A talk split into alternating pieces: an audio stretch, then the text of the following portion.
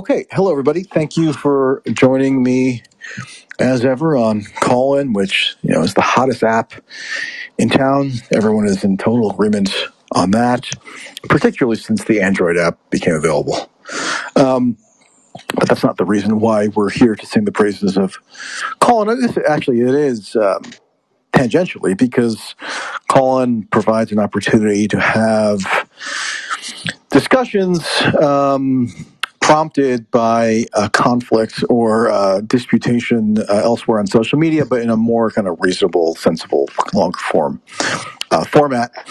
And uh, Adam here is, uh, I'll have him just briefly introduce himself, but, you know, as um, often is the case, he had a, uh, let's say, a criticism of me, maybe a slightly, uh, I don't know, um, curt one last night, and I tried to, you know, respond. We can get into the sort of context of what that the nature of that dispute was. But the, the point is, it seemed to me to be a reasonable prompt for a more wide ranging discussion with somebody who maybe is not of, in firm alignment with me, particularly on the issue of uh, Ukraine and the U.S. Uh, policy role uh, thereof. So, um, uh, Adam, would you mind just uh, briefly introducing yourself and describing your uh, publication? Certainly, yeah. I'm uh, the editor in chief and co founder of Liberal Currents, um, which is essentially a place to espouse the different traditional lines of, of, of thought in liberalism, but also to rethink it for you know contemporary application. Um, yeah, so that's that's what we're all about. Um, yeah, so Yeah, and I, I, to I our remember actually, um, I, I I was from somewhat familiar with the publication prior to our uh, exchange. I do remember it launching, I believe, in 2017 as sort of a partial response to Trump and thinking uh, that there like was a need for a different sort of mode of inquiry into the nature and role and of liberalism. Is that right? Yeah, I mean, essentially, we we have people that we know that fall on the very left liberal end. We have people that we know that are quite categorical libertarians, um, and essentially, we felt well. There's actually there's a lot of common ground in terms of basic value assumptions across these, even when they fall on the complete opposite ends of of the partisan politics of the day. And there's a lot of value in bringing people that share those kind of values into the into a single place to have their disagreements. Yeah, you know, this is not uh, directly related to the discussion we're about to have on uh, Ukraine uh, and U.S. policy in relation to the proxy war, or maybe it's not a proxy war according to you. So we can we hash that out. But I am a contributing editor of this new publication that was just launched uh, last week called uh, Compact Magazine, and um, had my first uh, article for them, which I wrote a while ago. But you know they it took a while to actually get it up since they were putting the launch together for some time. Um, went up today, and it was it's an ass- assessment on my part of the uh, philanthropic largesse of uh, one Pierre Omidyar, who some of you may know as the founder of eBay, but who also has entered into the media sphere uh, with his subsidization of First Look Media, uh, of which uh, The Intercept is a part. Um, I didn't get into that, that facet of it because I was sort of more intrigued by his spending as relates to this uh, so-called uh, democracy fund. Um, you know, it's just kind of the shorthand of his sort of more politically oriented philanthropic giving, but it's supposed to be nonpartisan. And I gave some examples of what this funding has culminated in. Um, so anyway, people could be interested uh, to look at that. But I, I also raise it because it seems to me to, that the uh, kind of core editorial sort of philosophy and premise behind the, the founding of this new publication is in tension with the um, the, the founding philosophy of liberal currents. Um, I, for my part, joined uh, agreed to serve as a um, contributing editor because I was asked nicely, and it seemed like there were a bunch of interesting people affiliated with the publication, more so than any kind of fully fleshed out um, ideological imperative. Uh, but anyway, um, It's, it's funny. I mean, Adam, I'm sure you've been following. ag- yeah, again, it's it isn't really our, the topic that we were going to discuss, but it, it is funny because uh, you know we just had our five five year anniversary of launch, and in it I pointed out that in the wake of all the things that happened in 2016, not just Trump, um, there were a few publications like ours that were looking to see how the landscape was changing and, and reassess. But one of the things that I pointed out was, uh, you know, several of the, the founders of Compact um, were sort of trying to stake out a more firmly non-liberal position, right? That's that's one of the one one of the groups that has seen an opportunity in, in the ways that ideologies have been shifting. Um, and I think the very next day after I published that essay about our five year anniversary, Compact was announced. Yeah. Yeah, well, uh, maybe there could be some interesting uh, forums to be had where there's you know, interchange between compact and liberal currents. Um, you know, I don't. Maybe uh, people regard me as some kind of zealously anti-liberal agitator or something, but I've never really conceived of myself that way. Um, although it is the case, I guess, that a lot of the uh, seeming contradictions and uh, inconsistencies in more kind of popular liberalism. So I guess you know liberalism more generally associated with the Democratic Party and the sort of media monoculture. Um, those do uh, frequently rub me the wrong way, and uh, so that maybe is uh, sometimes a focus of my journalism, or analytical. uh, I don't know. Uh, interrogations um, but with that i guess we can get more into the um, topic at hand and uh, so I don't want to overly trivialize it by you know litigating a Twitter exchange because that's always kind of dumb. But you know it, it was sparked by a Twitter exchange, and I actually give Adam credit because, as I've actually discussed before on this very Callin show, uh, I think I'm fairly open and even eager to uh, engage in a substantive way with critics, and so I offer to do so pretty often.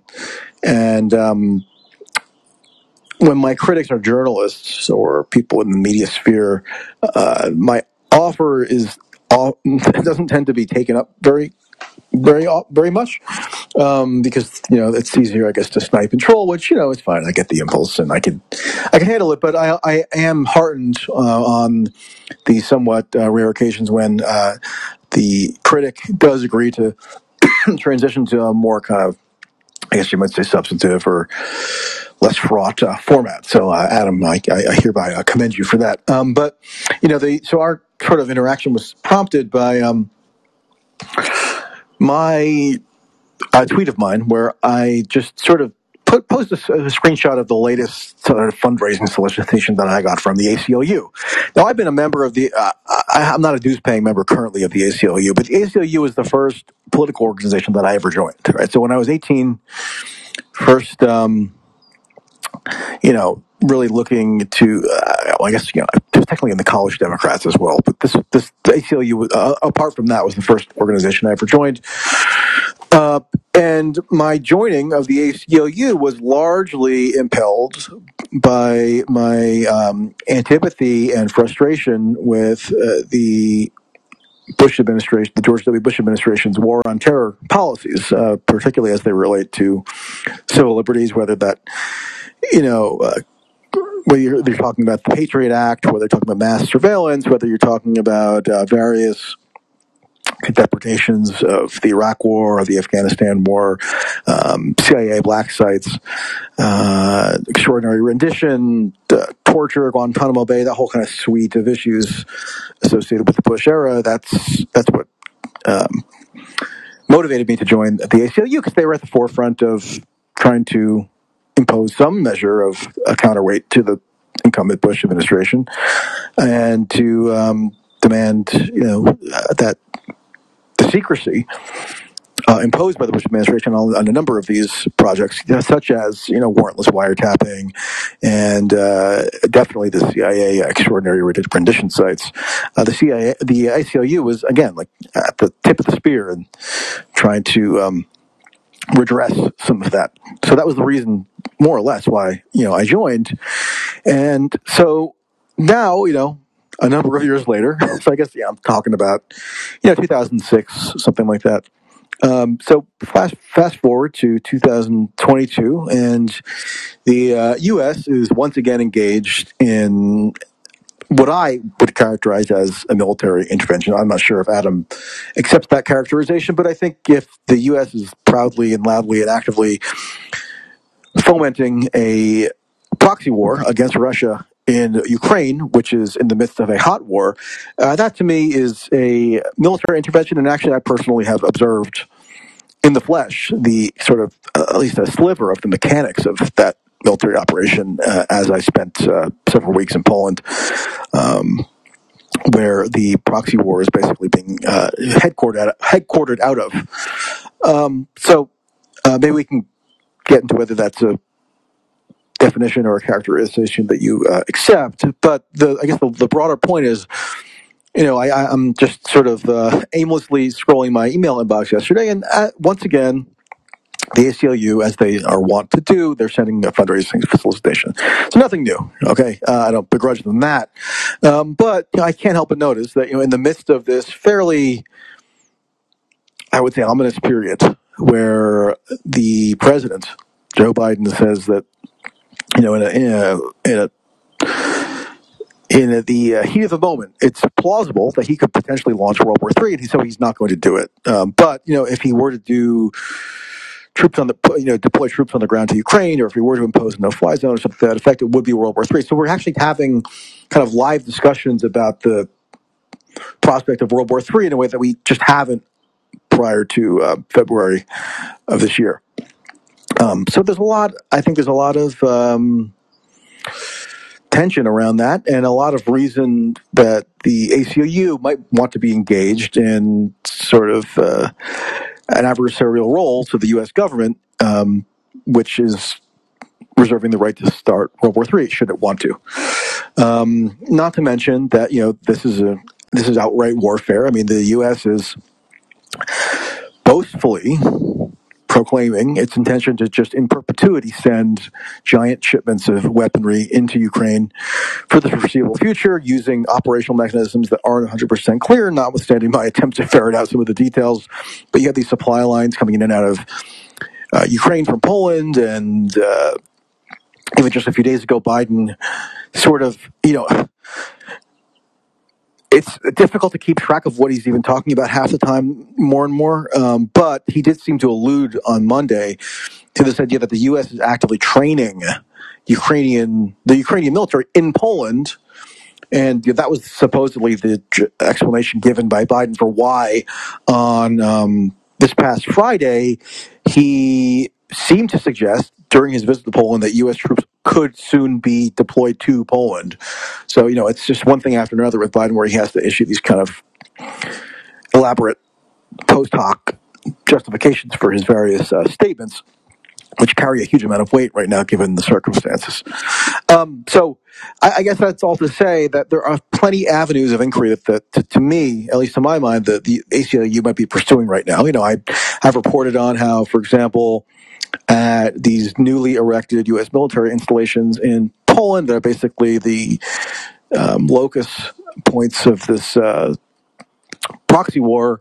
Um, the Pentagon is is enforcing a policy of what it calls, not me. I'm not calling it. This is what they're calling it, um, a media blackout. So not even the most friendly or even sycophantic uh, journalists are being granted access to view any of the goings on at these uh, newly created military installations. Um, there's a lot of uh, ambiguity around what U.S. policy is. I think the fair inference is that it's geared toward regime change, given Biden explicitly stating as such during his speech in Warsaw on, on Saturday. Um, so, I, in some, and I'll wrap up here and let you respond, Adam. But in some, you know, my sort of maybe this was a slightly flippant observation, but nonetheless, it was reflective of a genuine sentiment I have. Is that when I read a fundraising solicitation from the ACLU, and it's you know all trans issues, um, in keeping with their repeated focus on trans issues, seemingly to the exclusion of other issues that were previously, I would have thought, in their orbit. Um, it, it does strike me as a fairly uh, mm, pessimistic uh, indication about the current organizational composition of the ACLU that it wouldn't even occur to them to uh, have any role whatsoever in this current uh, U.S. proxy war. And they have been involved, as I mentioned before, in many aspects of U.S. foreign policy over the course of the organization's history, whether it's Vietnam, um, Iran Contra, uh, Iraq, uh, Afghanistan, again, CIA, black sites, drone strikes.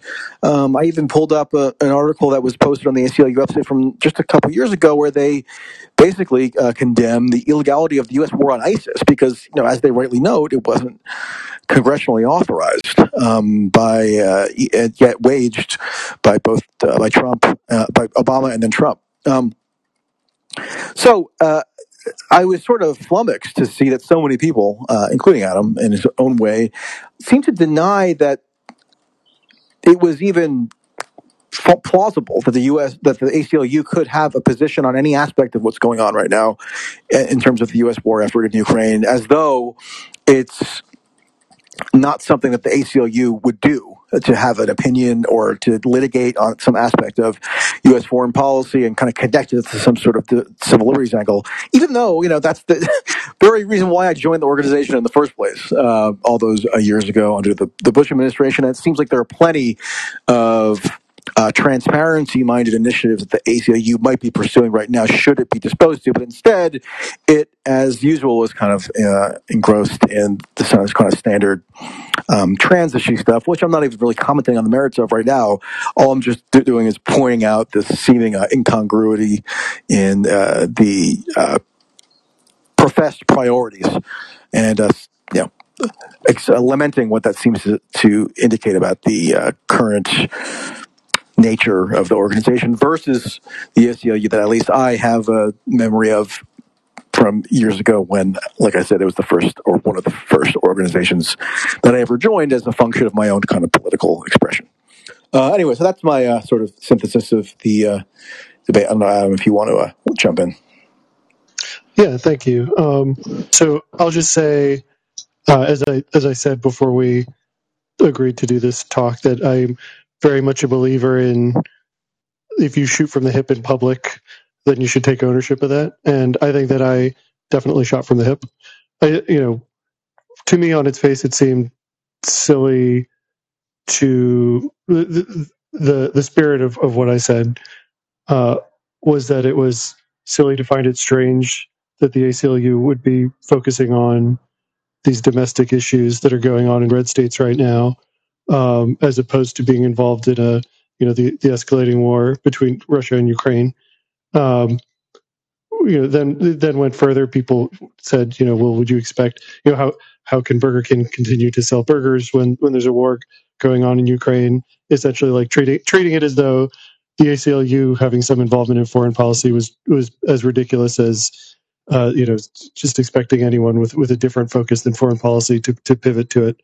Um, so I think, I mean, you've pretty pretty clearly shown like the ACLU either comments on or takes legal action on matters in the general sphere of of, of uh, foreign policy. Um, though the legal action typically focuses, as, as, far as I could tell, typically focuses on civil liberties violations on or by American actors um, abroad. But you, you know, you, you pointed out the ACLU specifically commented on the law that even allows the the sale of arms to somewhere like Ukraine um, prior to the invasion. Uh, so, you know, uh, I, I, I shot from the hip. I I overstated my case. So I don't I don't even really want to split hairs on whether something the ACL done ACLU has done in the past uh, is more or less makes your tweet more or less accurate or you know, what have you. I think it's perfectly fair to debate whether or not the ACLU ought to be conducting information filings now. Um, I sort of question whether there's anything they could do, given how long the the levers that they have take have would take to work. Um, you know, I question whether they would ha- could possibly have any material impact on the course of a war that's changing very quickly. Um, but that I think you know it's it's a reasonable thing to debate. Um, to me, I think uh, the biggest thing was that it seemed from from the way you said what you said that the bevy of anti-trans laws that have been introduced in the red states, but especially the Texas case, which isn't even a law; it's an executive action, um, is a, is a laughable thing to focus on, given the impending World War III, as you put it. Um, and I think I also take issues somewhat, um, though not as strongly, with uh, with the idea that the ACLU sh- should chiefly, uh, or or even in, the, in, cases like these, be primarily focusing on on foreign policy. But I think that is a more debatable proposition. Um, I just think, in general, there's a bad trend, and and perhaps this is this even you know goes back to an organization like the ACLU getting more involved in the the foreign foreign policy sphere in the wake of the global war on terror? Maybe not. But there's a much more recent trend than that where you see like housing advocacy groups making statements about Israel and Palestine and things like that. Just things that are very very plainly unrelated you know to to their core or like Planned Parenthood making a statement about Israel or right. Exactly. Exactly. Um, so I guess my two things to put to, to you are uh, are you willing to clarify that whether you feel that the ACLU's work in, in Texas and for in similar cases is merited and good, and that's the kind of thing they should be doing. Um, on the one hand, um, and then on the other, uh, just to ask what you think about this matter of advoc- advocacy group overreach and sort of the value of them sticking to their core. Um, so I'll, put that to you.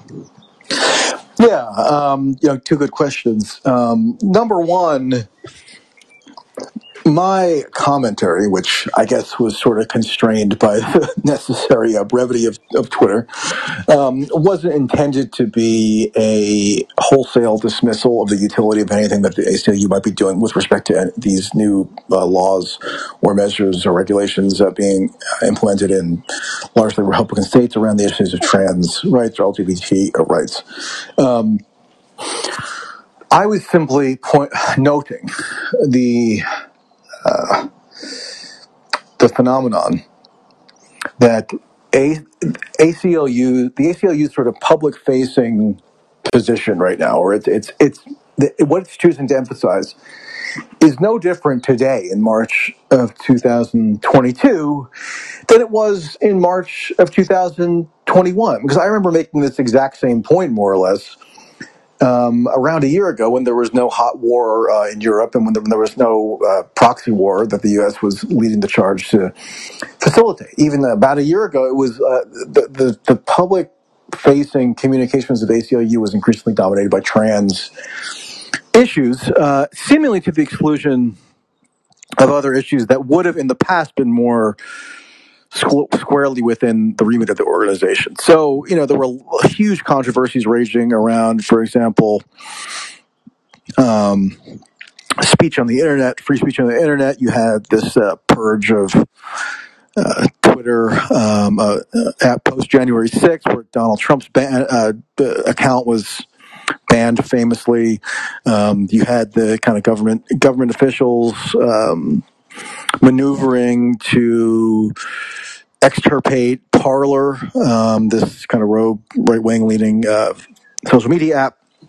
And um, the ACLU, uh, by and large, uh, was nowhere to be found on these kind of what I thought to be critical issues of speech or speech rights on the internet um, and the First Amendment.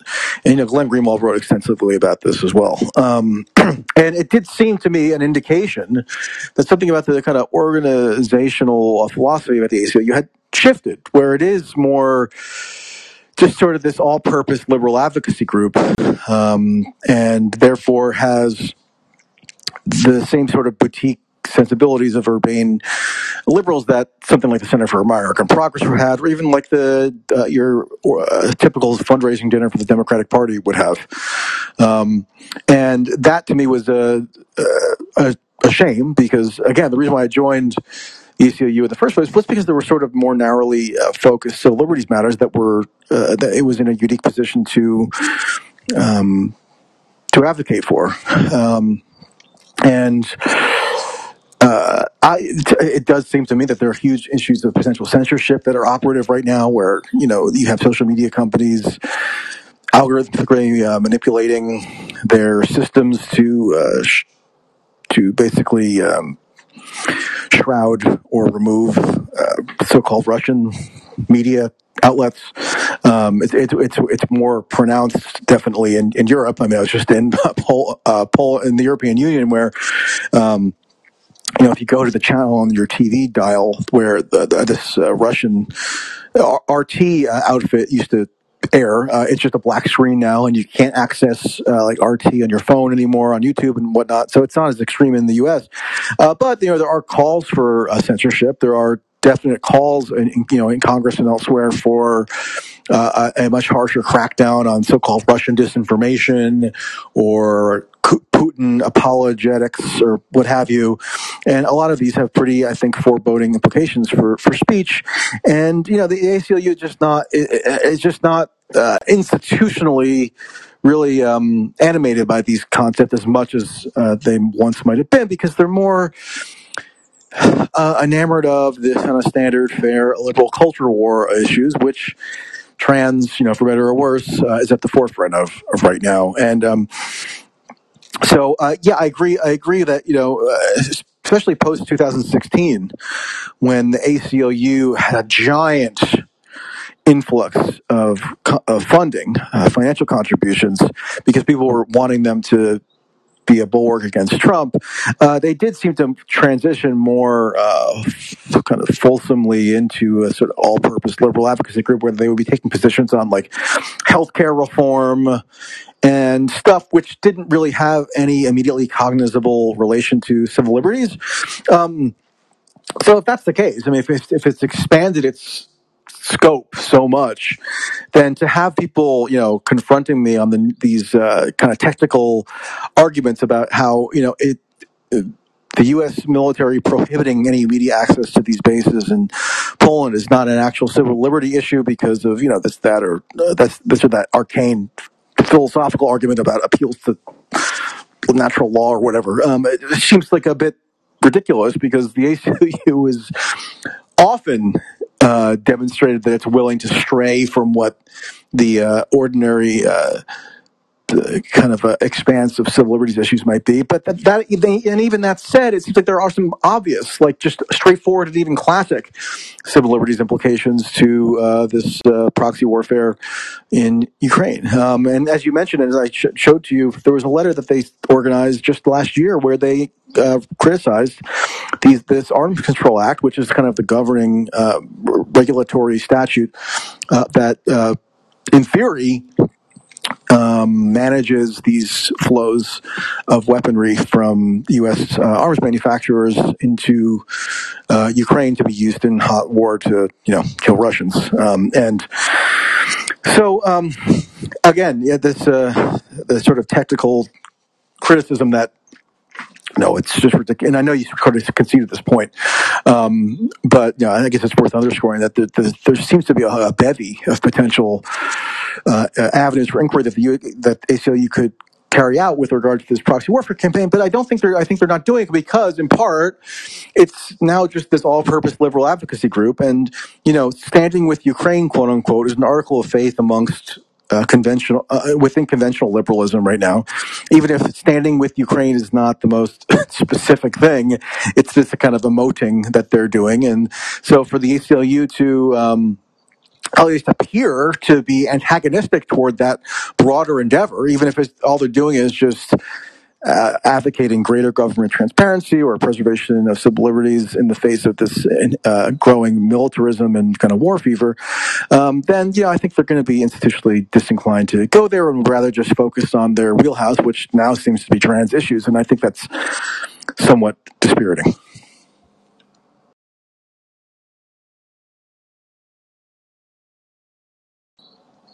Uh, you still there, Adam?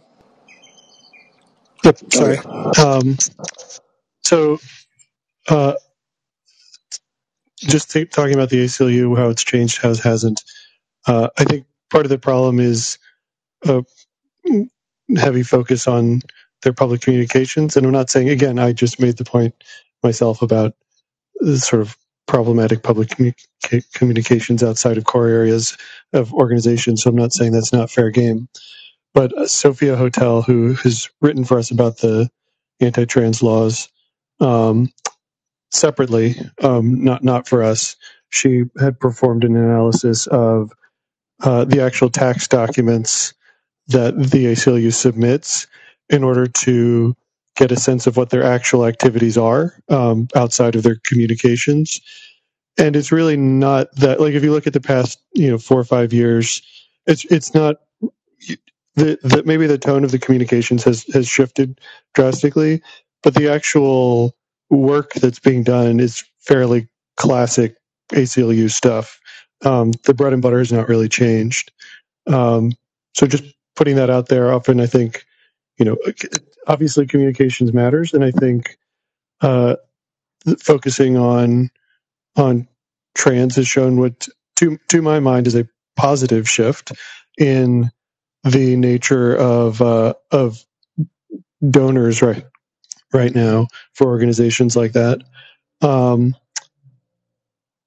and you know, I mean, uh, uh, per, per, Can I make a quick point right, uh, on that before you Yes. before you proceed to something that's directly relevant? And actually, we're approaching the one. I just looked this up because I, I recall tweeting about it, and it was almost a year ago to the day. This is March thirty first, two thousand twenty one. Just out of interest, because I said I do, you know, I follow the ACLU. I'm on all their mailing lists. I'm, I'm a, a consumer of their public communications, right? So I get a flavor of what it is that they're emphasizing on any given day or week or month. And just out of curiosity, on uh, March 31st of last year, 2021, I did, um, you know, uh, I tabulated the, the subjects of their most recent 100 tweets. And of course, you know, what they're tweeting is not the be all end all. And I, I accept that, you know, if you dig into the tax documents, you might get a different picture. I'm, I'm curious to look at the, um, you know, look at in more detail what you're referencing from your uh, your colleague there. So maybe you could send that to me over over DM or something. But um, for whatever it's worth, on March 31st, here were the last 100 ACLU tweets by topic. March 31st of last year. Okay, so immigration slash Muslim ban, eight tweets. Police reform slash racial justice, nine tweets. Voting rights, seven tweets. Economic inequality, three tweets. Prison issues, one tweet. Surveillance, two tweets, abortion, three tweets, uh, DC statehood, two tweets, uh, fundraising, one tweet, trans issues, 63 tweets, um, free speech, one tweet, due process, zero tweets. So, I mean, I think that is a reflection of something that has shifted in their organizational priorities, even if one grants that the, the public communications is not the entirety of what the organization is doing. Uh, so I'm just curious, like, what what do you think? Uh, and you are kind of uh, beginning to address this, I think, but what do you think accounts for um, this slant in their public communications? Again, conceding that the public communications is not everything. Yeah, I mean, I think the e- so. For example, the email that you highlight um, probably is is more indicative of who is donating right now, which again I take as a good sign because I think that is what is going on in the red states right now is a pretty serious matter, um, and I understand that like the potential of nuclear war, it's very hard to hold up anything next to that and keep perspective.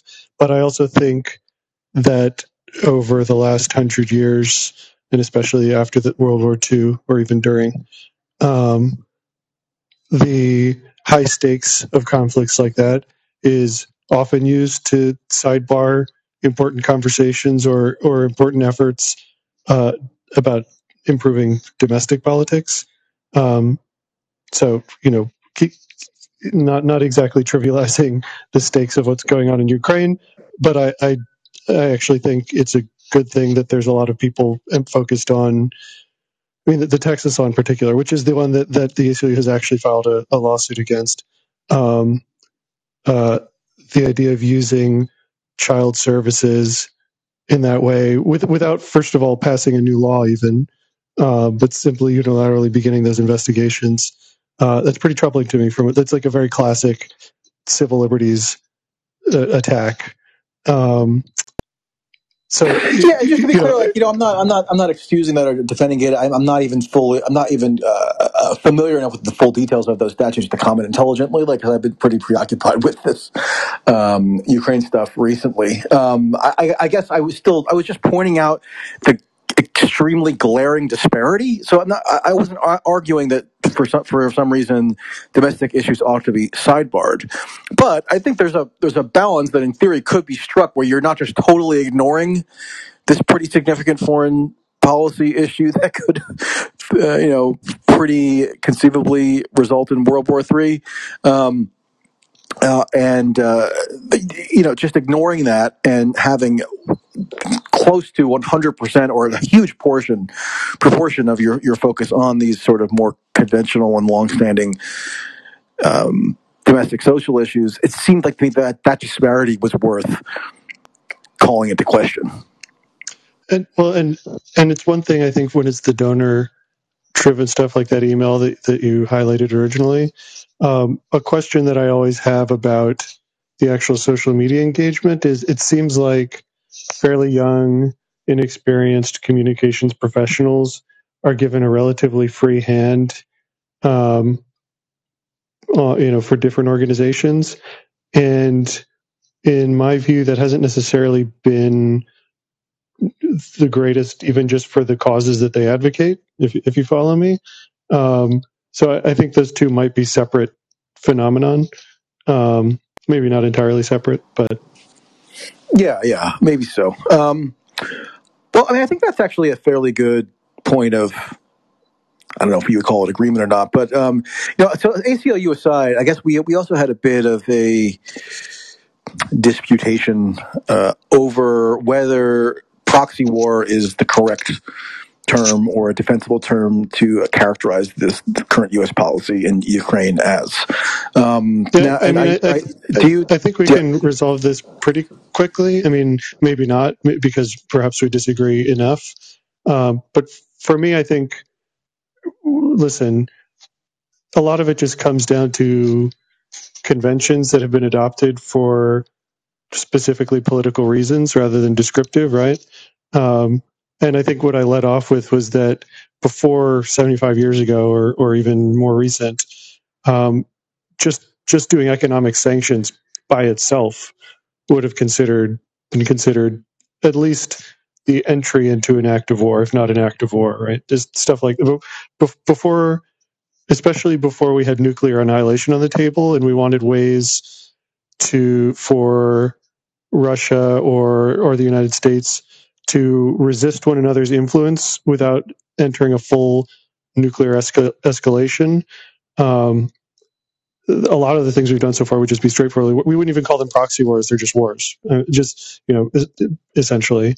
Um, and the hardening of these conventions around what's what mostly does have to do with this careful tightrope walking of we don't want to publicly say that there's a conflict between the United States and Russia or acknowledge that in any way, especially by officials of either of those countries, because neither one of them really wants an open uh, conflict, and neither does anyone else. I mean, enthusiasm for supporting Ukraine aside, um, I think you know there's a there's a poll because you, you've emphasized a lot how Ukrainians say that they want a no-fly zone without necessarily perhaps knowing what that would entail.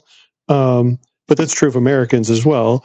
Um, even though our own officials are saying no, no no fly zone, um, and you know there's polls that going around saying that like 73% of Americans support imposing a no fly zone. But you know the, the obvious question is if the first question had been given that imposing a no fly zone would mean entering direct warfare with Russia, do you support this? And I, I suspect that the answer would be different, right? Um, but well, yeah, but, I think, so I the, have been polls where they add that follow up kind of uh, qualifier, and the support does go down somewhat. But even even then, it seems like then, yeah, there's, pretty, there's, pretty, staunch uh, support, yeah, which uh, is, bipartisan basis. Yeah. Which is which is terrifying, um, and and definitely to be pushed back on and avoided. I, I think probably where our disagreement uh, happens is not around the term proxy war which i mean look we're we're providing them with tons of, of weapons and resources. I don't know if we're training their their troops or not but we're certainly providing all kinds of support. And then we're you know we're, we hit, also we hit providing, providing these... intelligence providing real-time intelligence for right. the ukrainian military to conduct combat operations. So that's another fact right right. Another so inf- information and resources we're providing it all. Um, you know i think calling it a proxy war, calling it just a war of a, of a certain kind. I mean, it's it's clear that we're involved in this this conflict. I think where we would disagree would, disagree would not be over that, which which to me is just empirically obvious and uh, and not even particularly something that's being hidden. Um, perhaps we would disagree about what what got us to where we are, or or maybe more the the motives of some of the actors, in the sense that I don't think this is a war that Ukraine wanted. One, and I don't think this is a war that the Biden administration wanted either. Perhaps there's people in the for, American foreign policy world and apparatus and and you know military apparatus who who did. I mean, it's so large that that you could probably make that case for almost about any position. But I think by and large the Biden administration was hoping to apply pressure to avoid an invasion. That didn't happen. When it did happen, their own intelligence uh, led us to believe that Putin's reading of the situation that he would win quickly was more or less correct. So we, we were not planning for a long protracted fight. It's just that once one came, we just we came in to support it. Um, that would be more how I would characterize the events. I don't know if you would agree with that. Well, I mean, just a quick continuation of the semantic point, um, because while you seem to uh, con- uh, contend or you, you you concede that it's just trivially obvious that the U.S. is a participant in the warfare on some level. So whether it's a proxy war or not is kind of almost beside the point. I mean, that might be um, empirically indisputable to you, but it actually is a fairly controversial statement to make. And I know this firsthand because last week I appeared on Tucker Carlson's show, which I know for a lot of people is like the most mortal sin that any human can ever do, and they should spend the rest of their lives repenting, uh, lest they be damned to eternal hellfire. But nonetheless, I do go on the show occasionally when asked. And on my most recent appearance, I used the characterization of the U.S. policy vis-a-vis Ukraine as a proxy war. And um, for saying that, I actually got attacked by uh, Media Matters, this you know liberal uh, watchdog uh, group that really holds power to account by you know watching uh, cable news all day. Um, and they said they uh, condemned me for uh, repeating conservative and or Russian talking points merely by using the phrase proxy war. Um, and I would note that Leon Panetta, just a few days earlier, Leon Panetta being the CIA director and uh, Secretary of Defense under Obama, he used the same terminology, and uh, I haven't seen Media Matters uh, getting on his case, but that's sort of a uh, beside the point. I just it's all to say that it's actually not considered just empirically straightforward and obvious and unassailable to a lot of people, which is why, you know, and, and even when I use the phrase on uh, just on Twitter, which, I, you know, it's not the best barometer necessarily, but I, I get a lot of angry um, pushback just to the mere the mere terminology, um, I, I, which is sort of ironic to me anyway, because I actually think the proxy warfare is one of the le- was one of the softer phrases that could be applied to the U.S war effort right now. I, I, think it could easily be characterized as a combatant.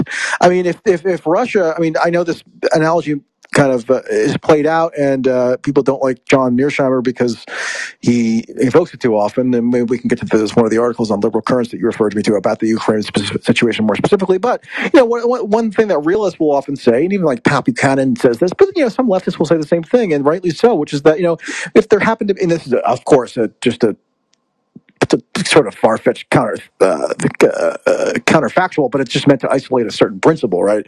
I mean, if Russia was flooding massive amounts of weaponry day after day into Mexico, for the and Mexico was at war, and the U.S. was you know at war in Mexico, and the the purpose of the Russia doing this was to facilitate Mexico's ability to kill American soldiers, and Russia was proudly boasting of doing this right on the border of the U.S.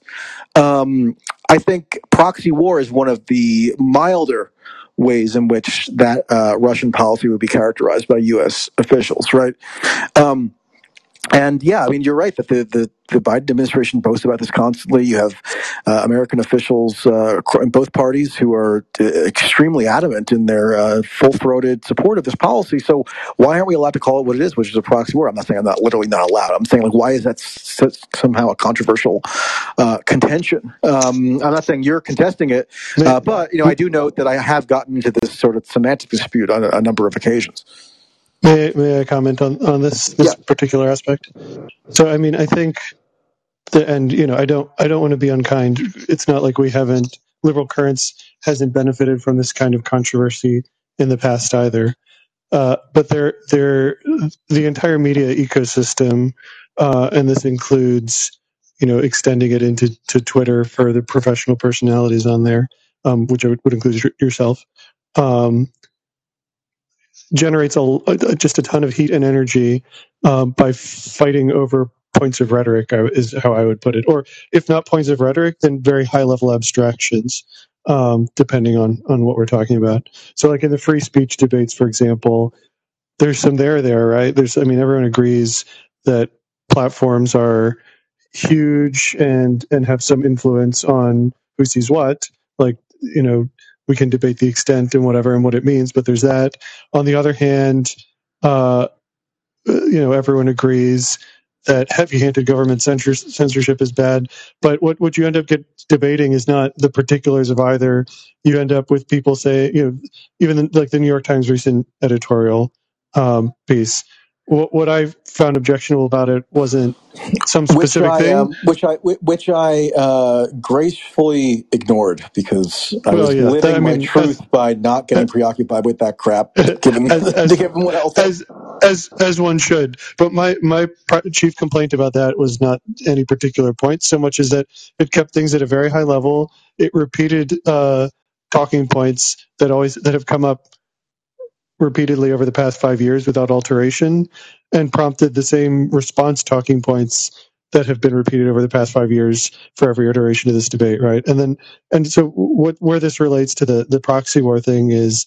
Uh, people will just point to something and say they'll you, you know you, you'll deploy a label like proxy war then someone says well proxy war is just a russian propaganda term or something right and, and it becomes a fight about that um, or whether whether or not you're in bed with russia or whatever but as you say like if if if uh, you know in in rhetoric they talk about not just the, the content of the message, but the but the messenger.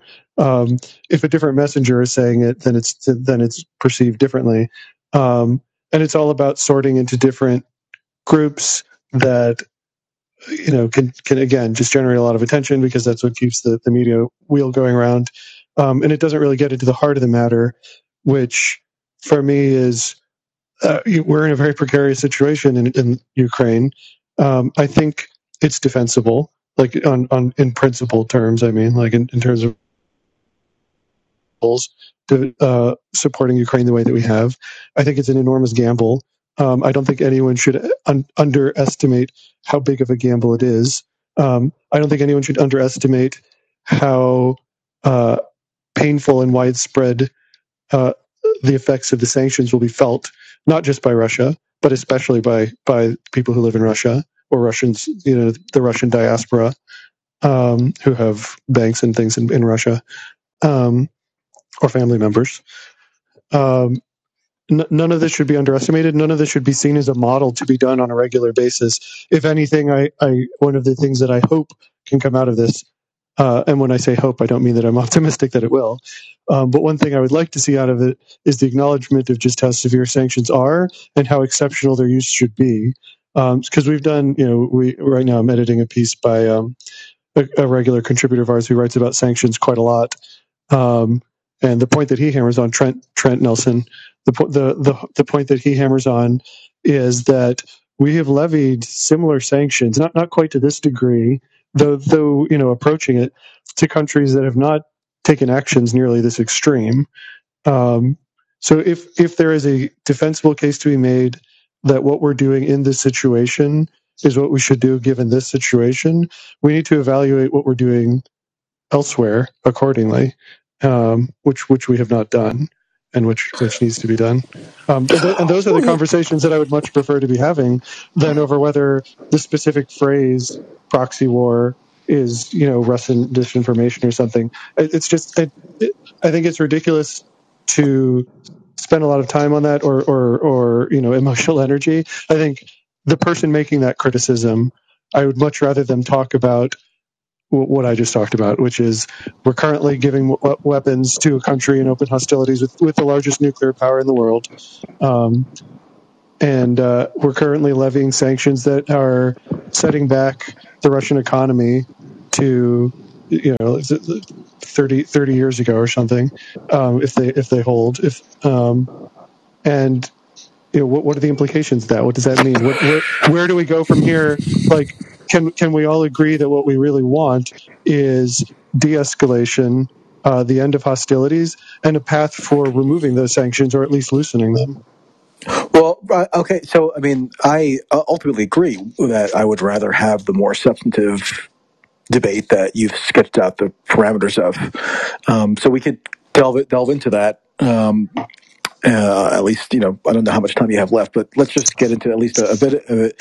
Um, Number one, I'm sort of curious if you are yourself asserting that the current U.S. policy, such as it is, is defensible. Like, are you are you defending it affirmatively, or are you just saying that there is a defensible case to be made for it? And number two, um, would you agree with me? And this is a, con- uh, a, a contention that I would make uh, enthusiastically, which is that there has been an extreme paucity of debate around whether the policy is defensible. It's almost as if there's no debate at all. There's just sort of this coalescence of entrenched consensus around this policy. Um, and to the extent that there's any debate, it's, a, it's the Republicans accusing Biden of not being aggressive enough. And this is, you know, out, just last night I was uh, sort of watching Ted Cruz, and he's saying, "Oh, Biden's weakened, weakened an appeaser," and this is a couple days after Biden goes to Poland and uh, essentially calls for regime change in Russia. I mean, what more do you want, Ted? Should, I mean, should we launch uh, airstrikes on Moscow? I mean, it's uh, it's, it's crazy. So, like the, the the contours of the debate are. Um, so far removed from what I think that they ought to be, which is just a, a, critical evaluation of the premises undergirding the policy, whether it be on sanctions. I mean, is it actually defensible to inflict? I mean, and the Secretary of State Blinken admitted this directly, and I've talked about it before on call. I mean, they now are unabashed in affirming that the purpose of the sanctions is not merely to punish Putin or his uh, enablers in the Russian government. It's to inflict suffering on Russian civilians such that down the line, magically, this will, um, I guess, result in the overthrow of of the or in the dissolution of the Russian government. Um, that seems like pretty. Um, crazy thinking to me, uh, but that's that that's the purpose, and, and they're explicit in admitting that the purpose of the sanctions now is to uh, uh inflict suffering on Russian civilians. Um, so, you know, is it defensible to crash the 11th largest economy in the world uh, because the leadership has taken a foreign policy action that we object to? Um, is it defensible to be engaging in this huge proxy warfare that involves the largest weapons funneling operation in Europe since World War II? Um, is it uh, defensible to uh, be putting weapons in the hands of actors who we don't have a great sense of and who the U.S. Congress at one point prohibited the dis- distribution of arms to, meaning the Azov battalion, which I don't want to get into down, down too far into that rabbit hole. But the, the, at one point, the, the Congress prohibited the provision of arms to that battalion um, because they were regarded as such extremists uh, ideologically as being, you know, neo Nazis or whatever. And, you know, that seems to have fallen by the wayside. Um, you know, there are so there are many di- dimensions to this policy that ought to be more thoroughly debated, but really aren't in mainstream uh, precincts. Partly because people would rather quibble over, you know, my definition of proxy war. I guess you know, I'm not trying to center quote unquote myself too much, uh, but there are a lot of uh, ways out or ways to finesse this this issue that preclude the kind of thoroughgoing debate that I think is is warranted. So I'm just kind of curious um, what you think about that. Yeah, I mean, I'll I'll just. I mean, there's a few things. I'm a little biased by my own surroundings, of course, and and my surroundings are chiefly the one that we've sought to make with Liberal Currents, which is as a small independent publication, mostly about the community more so than just the the publication itself. We have we have spaces where we can have discussions. Um, and the, the the stuff, the contours that I've that I laid out, as you as you call them, are more or less what we focused on discussing. Uh, and this week alone, we've we've published two pieces, and as I mentioned, I have a third um, uh, by people who are do not have a large appetite for either warfare or sanctions. Um, talk, talking about this uh, the situation. So, in, in terms of the scope of the debate, it's difficult for me to say the lay of the land because you know I've I've built my own little social network, um, and I've seen lots of debate within it. Um, and so per, this is perhaps you know if I can make a criticism at, at, this point, since we've we've agreed to agree or agreed to disagree on a few things. Um, I, think a lot of the way that, that you do engage the public yourself is to to uh, insert yourself into those areas where there's more heat, you know, or you know, more heat than light, more more uh, more noise than information. Um, and I think that the the tweet that got our conversation going is precisely an ex- example of that because it wouldn't have been hard to say that it's frustrating to that that the ACLU has completely abandoned you know the sorts of efforts that they pursued so zealously in the Bush days, or you know so, something to that effect. But but by using the fundraising uh, email about trans issues specifically, um, with the ambiguity ambiguity of not not specifically commenting on on the content or or its merit, um, you know, the reason that blew up is that everyone assumed that you you they they looked at your opponents, the people who were already critical of you, looked at that and assumed from the context that you thought that the trans issues were trivial, um, and not just trivial in comparison to the war, but just trivial. Period. Um, especially since, as you say, just a, a year ago, you you were calling it out as well. I'm not saying that's a fair characterization. Uh, what I'm saying is that the the way that you've you've chosen to present yourself and to enter into some of these debates um, brings you into those areas where there's the most sort of con- polarized conformism um, and debate about just very trivial, just very trivial aspects of very important topics. Um, so that, that is my criticism I, I, put to you. Since, since I've said something pretty, uh, I think, severe, I'll give you the chance to respond. well, um, look, I mean, Twitter is a medium that I guess uh, incentivizes certain kinds of snippy or uh, provocative ways of phrasing things and making points. So I don't deny that, and I, you know, it's not necessarily my conscious motivation when I compose uh, a tweet such as that.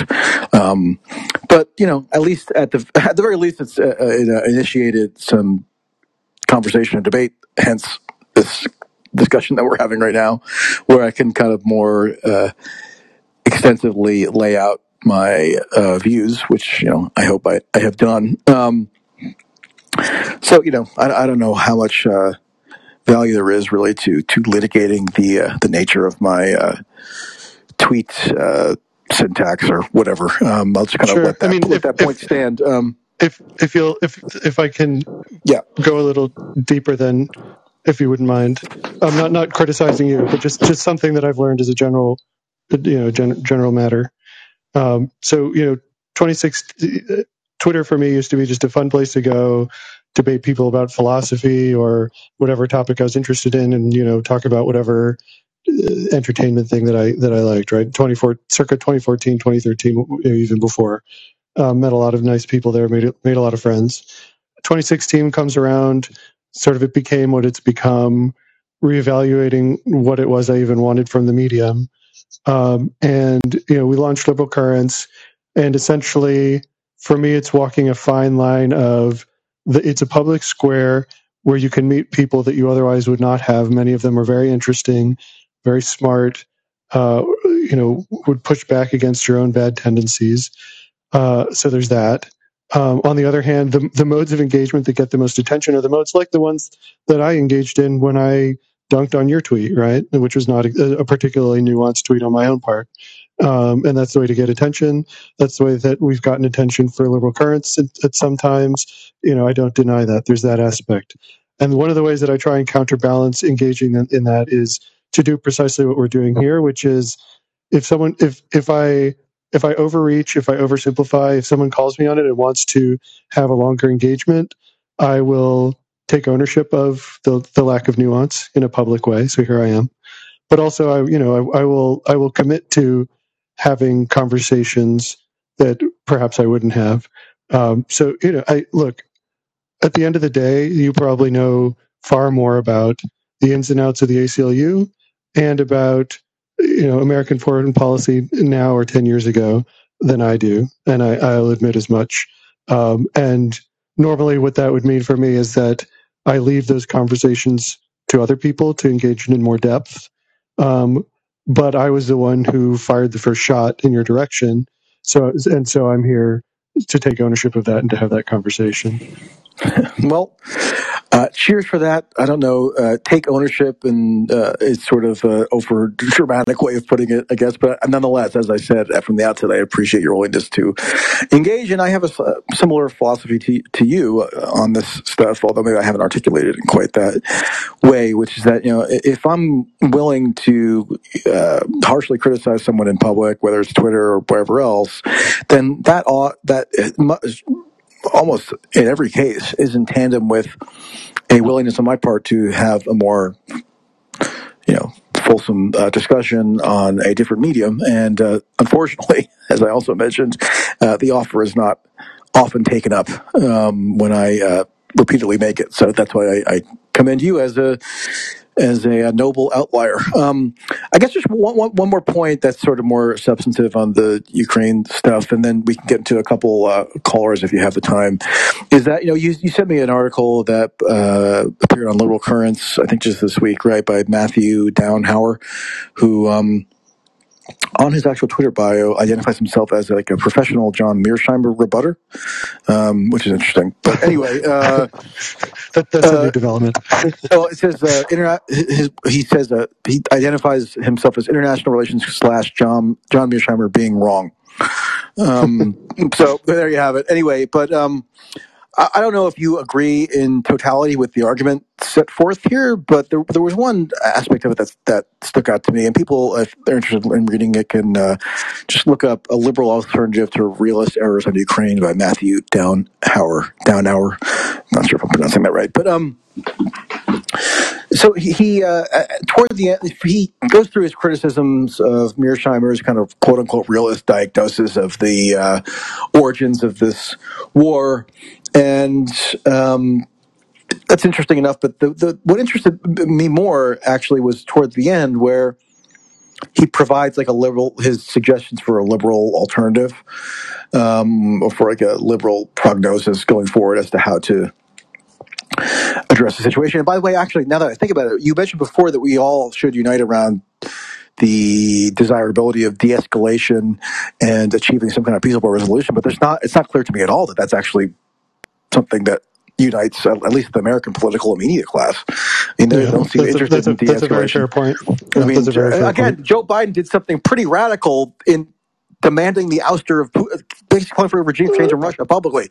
Um, and you know, the even just yesterday, when you had these so-called peace talks in Turkey, and the reaction on the part of U.S. officials, meaning the Defense Department and the State Department, are the two key um, actors here uh, in the federal government, they threw cold water on the, the talks, right? And what are they, they're not. And I also don't really buy. I'm sorry, the um, sincerity of people who insist that they're so uh, committed to uh, peace, um, while at this on the on the at the same time they're you know huge supporters of dumping Stinger missiles and grenade launchers into an, an active war zone. I don't know. There seems like a bit of a tension there that isn't really um, interrogated enough. But setting that aside, um, you know, one of the uh, in terms of the quote liberal path forward that's suggested by this uh, author, he says, you know, quote, for one thing, full throated support of the Zelensky government in Ukraine. Um, he says, for liberalism to triumph in Eastern Europe, elected moderate leaders like Zelensky to show that they can hold their countries together and usher in prosper- prosperity and stability, the U.S. and the EU need to make sure that happens.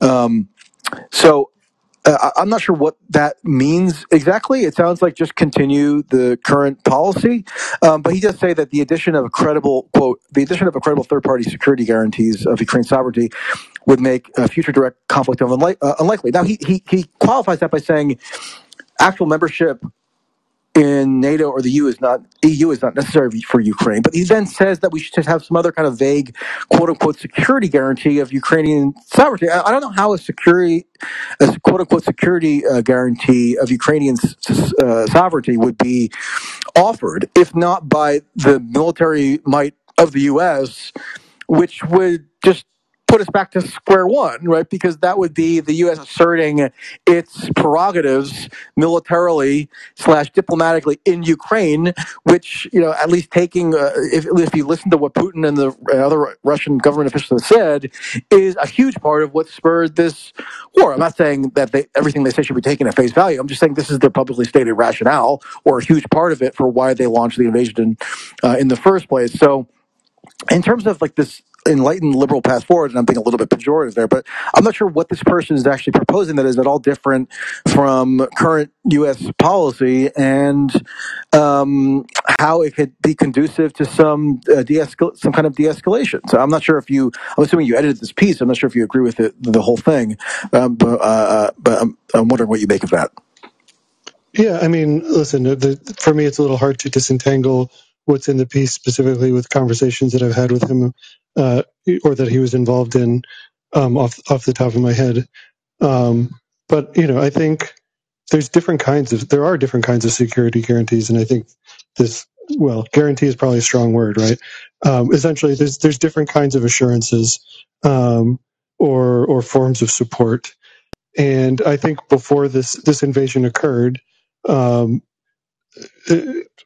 there was there was the hope that with the fact that we had simply provided training and materials uh, ahead of time and threatened further sanctions and such, and shown that you know we had this level of support for Ukraine would be enough to deter Russia. Obviously, that was wrong. Um, but I also don't think that Russia expected the cost of this war to be what it is. I think that if we can get to a peaceful solution, and that is a big if. Um, but you know that is what I want more than anything.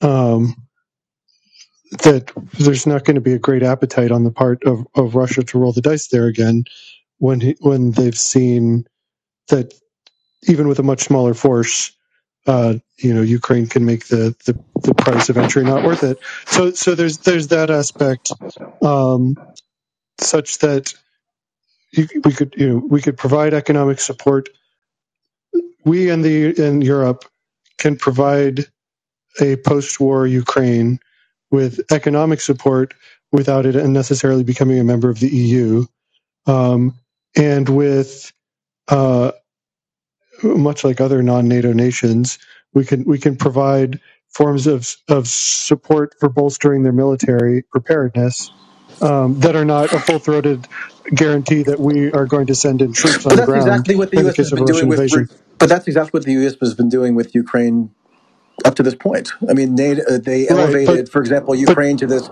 uh, partner status where they didn't have full membership, obviously, but there were these initiatives to cultivate so-called interoperability between NATO and the U.S. military and, and, Ukraine. So, I mean, that's already been happening. So, I guess I'm not sure what is being proposed here, other than what the policy has already been, which doesn't well, seem I mean, like resulted in a good outcome. I, th- I think we can all agree that the choices made over the last 20 years on the part of the U.S. And I know I keep using the phrase. I think we can all agree. What I mean is, I think we can both agree. I'm not going to speak for anyone not, not in this uh, conversation. Uh, that the the policy choices of the past 20 years on the part of the U.S. in particular, and, and also of Europe, um, you know, completely failed to, to deter Russia to the extent that they could have. Um, I also would say that the proceedings where the Bush administration pushed for Georgia and Ukraine to be given NATO membership, even when they didn't have the support to actually make it happen, and therefore just resulted in a sort of public declaration of intent without any actual concrete institutional, you know, or or, or relationship change, um, was probably the worst of both possible worlds in terms of give, giving Russia the sense that actually it was on the horizon, and if they wanted to stop, if they wanted to stop a situation where uh, they were directly invading a NATO country, then they should invade sooner rather than later. You know, I think there's many bad choices that were made over the past 20 years, and I agree. I think Matthew 100% agrees with that as well. Well, Uh, but, but, uh, uh, but, but, but okay, beyond that, but it, no, it's fine. Beyond that, I think the key difference is that whatever we do moving forward, it's going to be different anyway because of the fact of the war and what happened.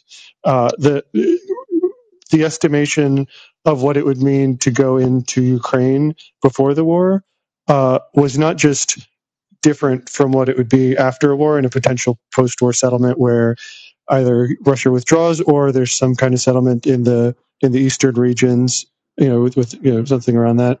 Um, it's it's not just that the estimation is going to be different; it's going to be almost the opposite. Instead of thinking, well, they're going to fall very easily if we send in over hundred thousand troops on the ground, um, they're going to think, well, if we unless we send in we, we a we can't send in a bunch of recent conscripts and expect to you know basically it's it the, the price for entry is extremely high um, and once that's the case um, the options for what the us or europe can do um, to to deter a, f- a future invasion increase i think. Once it's credible that, that ukraine can accomplish quite a lot on its own especially if we've been providing them with uh, preparation in advance um, the, the situation changes but this i mean look no no no no one can actually make this is the problem with especially foreign policy Uh, no one no one knows and and putin is an actor that we can't putin is a, specifically is an actor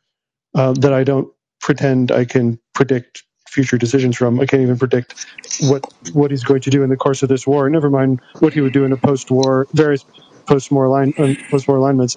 And then there's the question of he's not going to live forever. What he's in his 70s, even if even if there isn't some kind of inc- incredibly ill-conceived attempt at regime change on the part of of uh, the Western powers. Um, he's not going to live forever. There's going to be a replacement. I, I have no idea who that would be, or what, or how they would act compared to Putin. Right. So I'm not. I'm not going to sit here and say either Matthew or I have the the perfect approach um, that will guarantee success. Yeah, I, I guess yeah. Just to quickly wrap up, you know, when, when I hear this term credibility used in a foreign policy context, I like a shiver runs down my spine. Because I mean it's, it seems like it, this is a sort of a fake currency that international relations so-called experts and think tank impresarios uh, have invented to sort of justify their insane behavior because it's designed to enhance enhance so-called credibility, which is just this meaningless abstraction that they have conjured up. Um, and so I don't know what it means to, for Ukraine to be quote credible.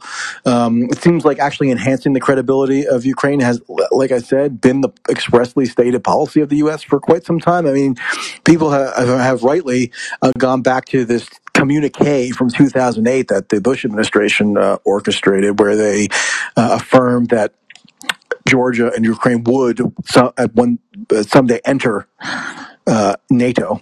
Um, but even just last year, uh, Biden and Zelensky signed this so-called, uh, strategic defense framework, which enshrined and uh, codified that Ukraine was going to be progressing toward quote unquote NATO interoperability.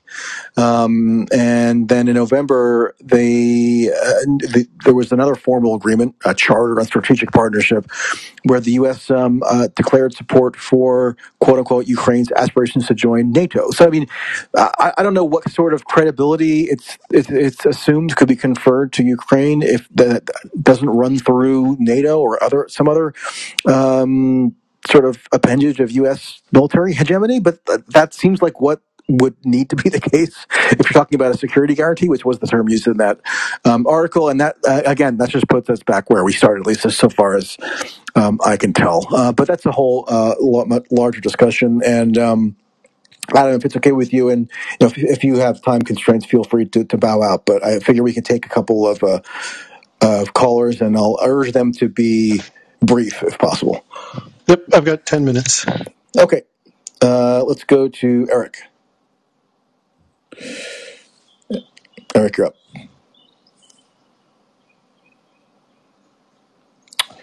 Uh, Eric, I can't hear you at the moment, so not sure what the situation is. But if you want to rejoin the queue, do so. Okay, uh, Greg, you're up.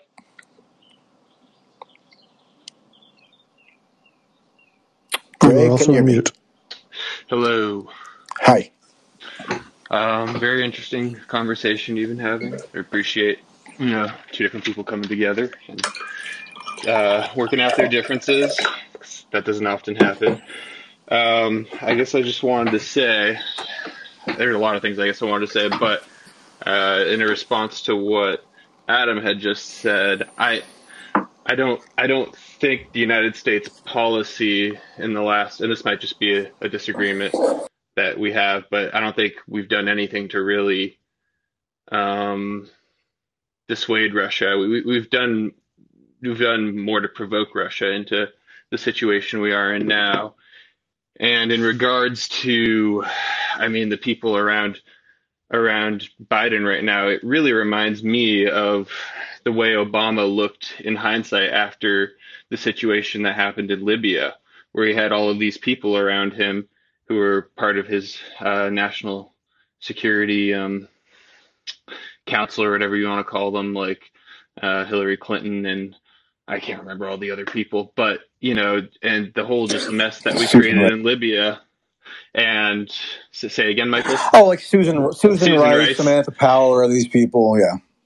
Yeah, and I'm sure Jake Sullivan was there in some aspect. but I just think that he right now he what what's happening in Ukraine is what happened in Libya where we had Nuland going in and it seemed like doing her own kind of thing and I don't I don't know if Obama ultimately really wanted that because he was the one who was drawing the red line. But you know, you had you have her husband Kagan, who was the architect of the uh, project for a new American century, along with Bill Kristol, and which was part of the architecture of what justified the Iraq War. And I just see that kind of mindset and ideology ideology being perpetrated over and over again. And at this point, they folded the liberals into their into their coalition and kind of ostracized what used to be part of their coalition, which were the right wingers and the er, and the um, the the what would you call them uh, conservatives, but the um, uh, I can't think of the name right now. But I was just I just think uh, yeah. So I, I think uh, sorry to sorry to cut you off. I do want to no, make ahead, sort ahead. of an abbreviated session here with the callers, just for in the interest of uh, not keeping Adam forever. But no, I, the, I, I, think you're you're right definitely about you know, once you get uh, once the U.S. gets involved in a proxy war like this, and you know, setting aside the potential semantic um, uh, disputes of that uh, characterization, but once once that happens, you open a can of worms where you have all different competing interests within the uh, the federal government getting involved to one degree or another with some maybe slightly divergent agendas, like the State Department and the Department of Defense, often don't have the same approach to issues. Sometimes one or the other is more aggressive or more willing to entertain confrontation, so on and so forth. And you kind of uh, it's open season for like uh, kind of freelance operators within the government or even outside the government to exert uh, influence. So yeah, I mean it's kind of um, that, that that's a that's a danger. And also on the quickly on the point of you know you say that you know uh, Russia's been provoked by the U.S. You know, when Adam was speaking before, he used this uh, invoked this concept of U.S. policy having failed to deter Russia. Where well, yes, alter, yes. alternate framing was that U.S. policy provoked Russia, right? I mean, yes, that kind of ascribes some more you. agency to, to the U.S., right? Um, and I think, uh, yeah, it's that that's so that that's um, kind of a, a, a, rhetorical tack that I kind of uh, maybe uh, question when when I hear it said. But can, I, but, can I say one last yeah, thing? Yeah, just, yeah. just it's. I don't think we're fighting a proxy war. What we're fighting, I mean, you could say it's a proxy war, but we're fighting a fifth generation war, and you could define it as a global war of ideas and narratives. The style of war is primarily fought in the information space. However, the actions undertaken in the information space are not intended to be a final goal, but rather a way to affect the physical kinetic battle space. Cyber warfare is a critical part of fifth generation warfare, and these tactics do not supersede the overall function of fifth generation warfare. Rather, actions in the cyber battle space are a tool to both supplement traditional forms of military warfare while simultaneously serving as a tool that certain actors can utilize to further their wars of ideas. The ambiguous uh, nature. All right, Greg, thank you. I, got it. I got it. Thank you. Appreciate yeah. the point. Thank you for the points. Uh, Adam, do you have any uh, any uh, remarks quickly on that? I don't know what he was reading from, but I'll use the opportunity to to plug uh, my father, Martin Gurri's book, The Revolt of the Public, which talks about some of Oh, that I didn't. stuff. I, I didn't know that was your father. Okay, that's Yeah, interesting. Yeah, yeah. yeah. Um, you know, I, ha- I I have that book on my shelf, but I haven't actually uh, read it yet. So now I have an extra. Wh- What's it incentive. about, Adam? I have no. Uh, well, my, it's I'm un, I have a totally unbiased recommendation on it. No, it's uh, it's about so his focus was the uh, the tw- the mass protests in 2011, which includes the Arab Spring and um, and Occupy and the Indignados in Spain, and essentially talking about how changes in the media environment brought these about and changed the nature of these social movements, not necessarily in a good way. Um, you know, they're very they're very structureless, they're very goal goalless, um, and very, just sort of like directed against things. Um, but but anyway, that that book is very much about the you know when when he's when he's called on to comment on current events, it's usually because they're looking at, for example, how the Ukrainian social media posts have influenced the the information war side of things. Yeah. Oh, okay, very cool. Right. Well, thank Yeah. you, and uh, let's hope food pri- or food prices and a food shortage doesn't spark a similar thing. But thank you, Adam and Michael. All right, thanks, Greg. Uh, now let's go to Dade, and uh, like I said, please, uh, if you can, keep it brief. I know that's sort of a This, this difficult rule to abide by. have to be the last but- one for me. Yeah. Sure. I, I was just going to read an excerpt from my recent. No, I'm just kidding. um, uh, I had a question for you guys. Um, uh, just a very brief comment, one sentence comment. I think that perhaps the proxy war uh, part of this war was before the Russian invasion when the U.S. was sending arms to the eastern regions. Um, my question for you guys is about the 2014 uh, Euromaidan um, events that occurred in Ukraine. I've heard a number of people in uh, left journalist spaces refer to 2014 as a coup. And I was going to ask you guys, in your opinion of the history, do you see 2014 Euromaidan as a coup? And as an extension to that question, how do you feel the distinction between coup and revolution is applied in general? Um, thanks for taking my question. And Adam, just wanted to commend you for coming on and having this Thank you. conversation. with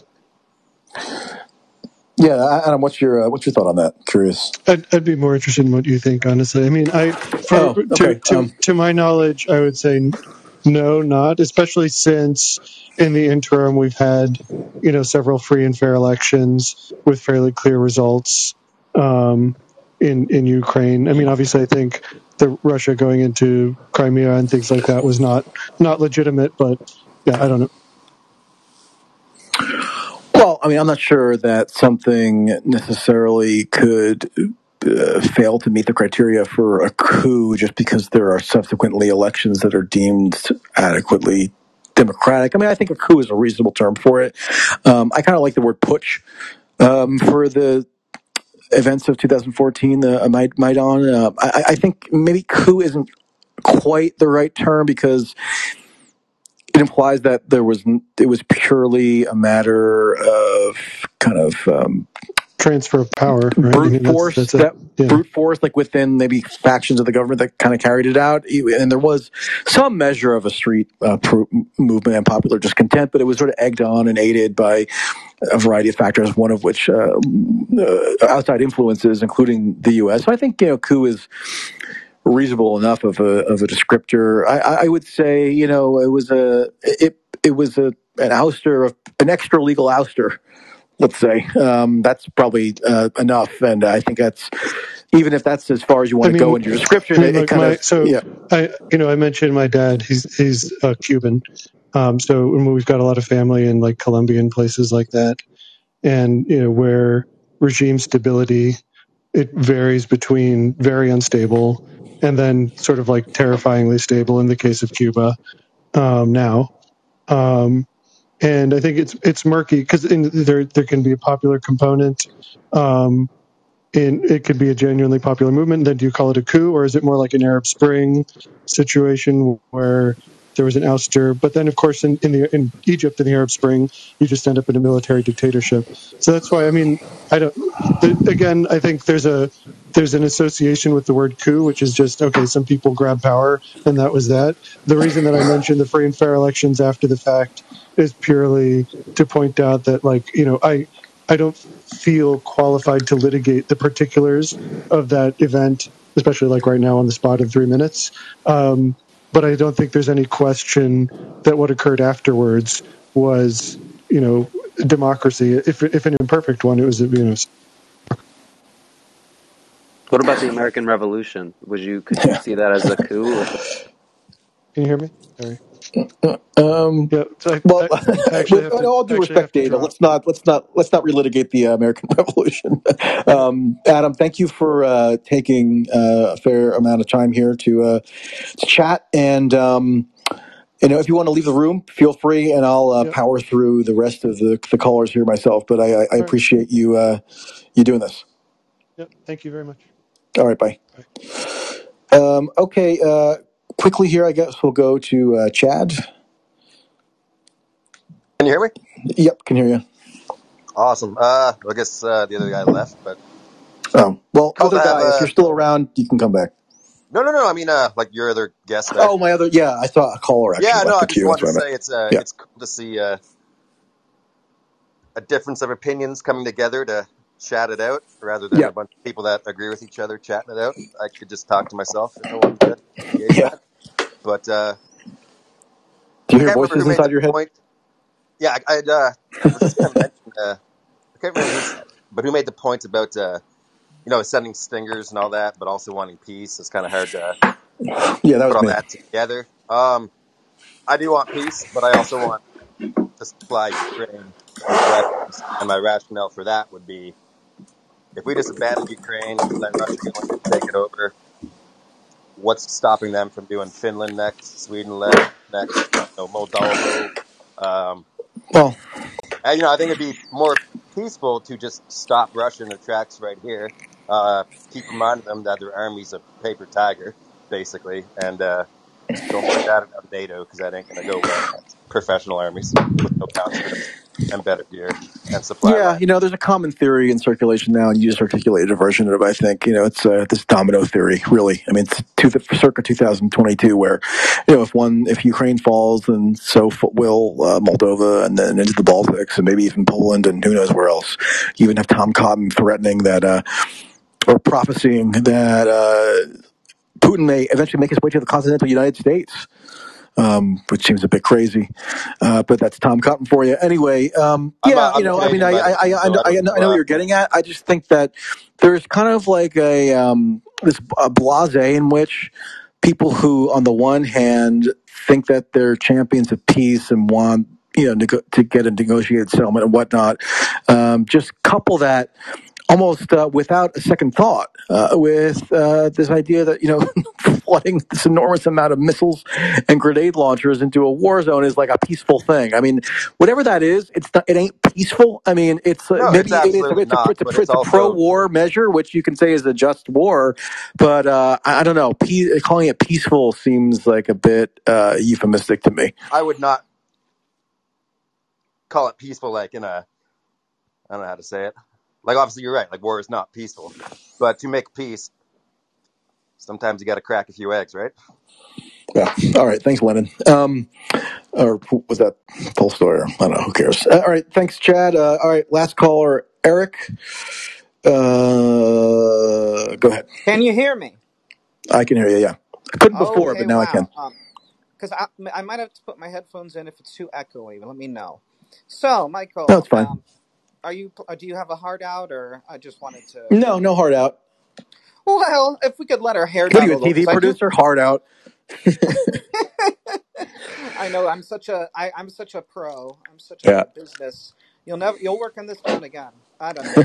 Uh, what was I going to say? So just letting my hair down a little. I don't know if you saw any of my comments in the comment stream, but I found that guy to be one of the most disingenuous, bland, blasé people. And I guess my question for you is, Michael, you I'm glad he left before. I'm glad he left before you made this comment. Well, you know what? That technical difficulty was not, you know, because I would have been the first caller, and I'm sorry. I would have tried to be very polite but firm.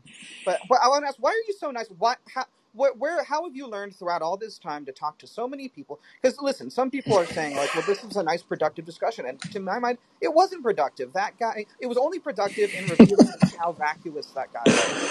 Well, that's you that's. just, Well, I mean, were, if that, if that that's time. but that's could have been doing productive. That's better, that is right? Productive in a way, right? I mean, I'm Okay, not, I'm not, I'm You not necessarily think endorsing that your you're your characterization, but if Well, that I'm is your interpretation of the discussion, that would be a productive outcome. Okay. Okay, let me. All right, let me get away from that then, because um, I mean, how, why am I so nice? Is that what you're asking? Well, I mean, I because especially because I receive so much quote unquote incoming, I strive to not overly personalize from my own perspective substantive disputes. Like I don't have any, and when I'm in a Twitter exchange that's slightly contentious with this fella, right? It's not a matter of me hating him personally. I don't know him personally, nor do I have any reason to kind of opine on his personal characteristics. I'm, to the best of my ability, responding to the substance of the critique that he's setting forth as best as I can as- ascertain it. So I want to, you know, try to model the ability to. Um, disassociate personal hangups and personal animosities with the actual substance of the issues because they're they're important issues and I think are worth uh, discussing in a in a uh, substantive way. Um, well, so to that that that's my basic philosophy. I don't know how much more complicated it is than that, or if it's like a function of some deep seated psychological tendency or whatever. But yeah, I mean, I don't have a, I, I- and I also I, ha- I also have a genuine like a appreciation and uh, interest in, in talking to people who have different views than I do. I, so I think it's actually inherently sort of constructive. So I, I don't know if that answers your question. it does. It really does, and I appreciate that because I feel like I'm similar to you. You know, um, uh, uh, I see myself in you. You know, the good things, right? but like, also, I struggle. You see yourself in me. Well, that's a little disturbing. I know it's well. You know what? My real name is Michael, so I just it's I can't help it. So this, this Yeah. is my pseudonym. No, but I, I I see. I see. I, You I get a. Can you get a? Can you get like an oil painting uh, of me that you could hang up? Well, you have to pose for it. So okay. DC. I mean, I have a couch. If you want to, don't want don't want to stay at a uh. But yeah. Let's uh, let's let's rule that out. Actually. all right. I'll stay. At, I'll stay at your hotel room. No, no, no, no. My my point is is that um I if, when I personally would want to deal with someone like that is there's a part of me that thinks well you know what it kind of would be helpful if I could explain to him just how irritating he is. But then um you know who am I to do that? I mean listen if I'm going to criticize him here you know with you and he's gone now but if you wanted to come back and talk to me I, I really would talk to him I guess. But um, for my mind, it's a matter of listen, guy. I mean, you are asking Michael Tracey and then criticizing him for his specific stuff. Then every time he comes back at you, you just say, "Well, I'm not an expert. I don't feel, you know." And then, okay, here's the other big thing that to explain is that um, whenever somebody criticizes you or somebody else for being trivial, while you're always focusing on trivial things, that person is admitting that they are doing something even more trivial, which is criticizing someone else for being trivial. When you know, how about does it occur to people like that? Like, well, why don't you and why don't you and Michael team up and like, you know, instead of focus on the important things to agree on, you know, because I mean, if you press him on it, like he just kind of vaguely, casually just says, "Well, yeah, I mean, all the new, all the CIA propaganda about Russia's true, blah blah blah." but you know, um, anyway, sorry, go ahead. Well, yeah. I mean, I, I guess I take the, the thrust of your point. You know, I, I don't want to accuse the guy of being trivial. He did agree, sort of on the spot, to have to transition a um, you know a Twitter spat into a you know hour and a half roughly conversation. So you know you gotta you gotta commend him for that on some level, even if you might quibble with how he treated certain points that I raised. And you know, and I, I think he he also was willing to make certain concessions. Like actually, the the the crux of the initial dispute really was my claim that it was ridiculous to suggest that it wouldn't be within the organizational remit of the ACLU to get involved in anything related to foreign policy, which was essentially what he was saying initially in his tweet. And he, you know, basically conceded the point on that. So, you know, that's a, that suggests at least some degree of humility on his part. So I, I got to uh, appreciate that. But, um, yeah, you know, I don't know. I mean, because but I, because I was essentially uh, more or less accusing the ACLU, ACLU of being trivial, given this giant disparity in their seeming priorities uh, in the midst of a potential World War II scenario. They're, uh, uh, you know, balls to the wall on the trans issues as ever. Um, yeah, I so I don't know. Does that make me trivial by pointing out their p- potential triviality? I don't know. actually, I think it's really important though because um, Okay, I'm going to lay my cards on the table here. If I could talk a little bit about um, the ACLU and, and the trans issues and other issues, but you know, I I grew up. You know, I'm born 1990. I grew up campaigning for gay marriage, and you know, I'm gay. Yeah. I, I was a little gay boy. Like, um, you know, I was got, I got called a tom girl. Um, or like, and I remember my a very early memory. My mom was watching a Filipino. Well, we're Filipino. I'm half Filipino, but we're watching a Filipino movie. Happened to be Filipino. But there was a character who was like a gay guy, and she was like, "Oh, he thinks he's a woman." Um, you know, he's mentally ill, and I was just like, you know, at the time I knew like, no, he's gay, right? But the thing that really worries me that I've seen enough evidence of that's really an issue is that um, when you apply these treatments to children, it's just not ethical. And um, the thing with protect trans kids for me that is really difficult for me is that it needs to be protect gender non-conforming kids from having their puberty or uh, turned into a medicalized thing. Like, for example, the civil liberty of a child to grow up without having their sex or Yeah. or their Not, autonomy not, I don't want to, not, with. not, not, not to be rude. I don't want to cut you off, but I know what you're getting at. And, you know, I, I too, um, you know, I'm only uh, a couple years older than you, and I, I also campaigned for uh, gay marriage in my younger years. So to be, to be, you know, denounced as anti-LGBT now is sort of amusing. Um, I did that prior to my being any kind of journalist or in the media at all. Um, but I, at the same time, I'm not sure how deep into the rabbit hole of trans issues I want to get into right now. I mean, they were only really raised over the course of this discussion as a matter of like comparing, uh, comparison, right, as to, to the priorities of the ACLU. Or let me just Um, ask you: Have you ever heard somebody make this argument along these lines, like a gay person? Have you ever heard a gay yeah, I person? have. I have. Yeah, I have. Okay, okay. I'm Yeah. just because But, me, but wait, me let's, saying let, that, I let's, like I'm let's save that for another time and maybe we'll get, um, yeah, you know, a world renowned gay to, um, to articulate it. Okay. Michael, you're a saint. I'd love to have a debate with you one day where it's just why is Michael Tracey right about everything, and I'll take the yes and you'll take the no. all right, you organize that, and I'm there. All right, All right. thanks, thank you, sir. And uh, Nasser, you're a late uh, addition, but uh, always good to hear from you. So uh, go ahead, and then you'll be the last caller. Yes, thank you so much for taking my call. Uh, I just wanted to say that, you know, uh, especially to uh, the guest, Adam, hmm because he's a liberal.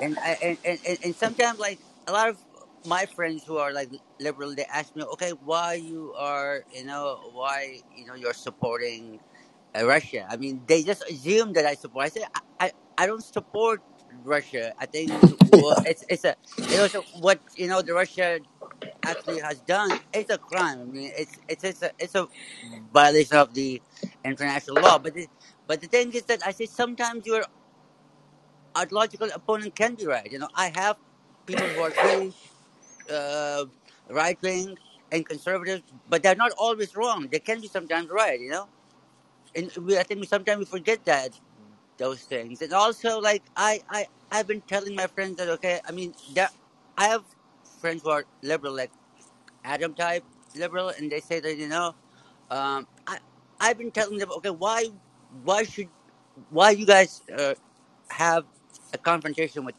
with Russia and Putin? Because Putin is a liberal in a sense because he believes in markets, he believes in all these things that you believe. He believes in multiculturalism.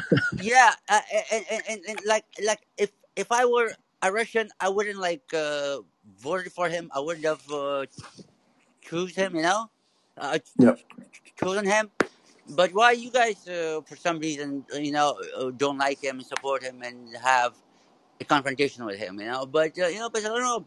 Mm, people like uh, don't see the other side sometimes. You know, they just want to. They're ethnocentric. You know, they, everything they see from their own perspective.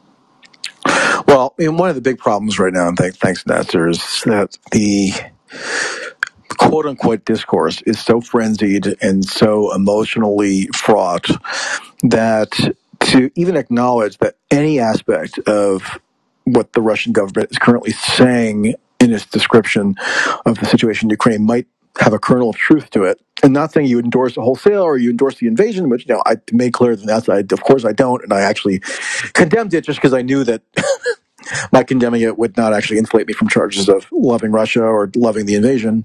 Um, and so that's worth pointing out that uh, you, can condemn all you want, but touching uh, you know touching on certain issues is automatically going to open you up to these kinds of ridiculous accusations. But um, part of this war, war fervor is that you know is the furious uh, denial that you know anything that comes out of Putin's mouth or Lavrov's mouth or any Russian government official's mouth might have some um, semblance of at least rational thought behind it. Like now, you're only allowed to declare that they're you know the embodiment of evil and that the uh, it's like this David and Goliath thing, and of course we're on the side of David, meaning Ukraine, in this uh, cosmic uh, war between, again, the forces of good and the forces of evil, which of course is uh, extremely reductive and oversimplified. But that's again one of the sort of like propagandistic um, features of a, of a period like this that I think needs to be uh, carefully parsed um, and probed, uh, lest it kind of allow the unchallenged coalescence of consensus behind a policy like we see um, unfolding now, which is just permanent warfare in service of foisting regime change upon Russia, which is just again a sort of a nutty idea that all of a sudden has become rather mainstream. Um, all right, Nasser, thank you for that, and thank you for everybody who listened. Uh, thank this is sort of a different uh, type of column where it was like a quasi debate. I even I hesitate to even call it a debate, more just a I think a relatively friendly exchange, however productive you thought it was. Um, but you know, want to do more stuff like this in the future if you uh, enjoyed it. So, uh, yeah, like I said, um, thanks for tuning in, and uh, we'll do it again sometime soon. Bye bye.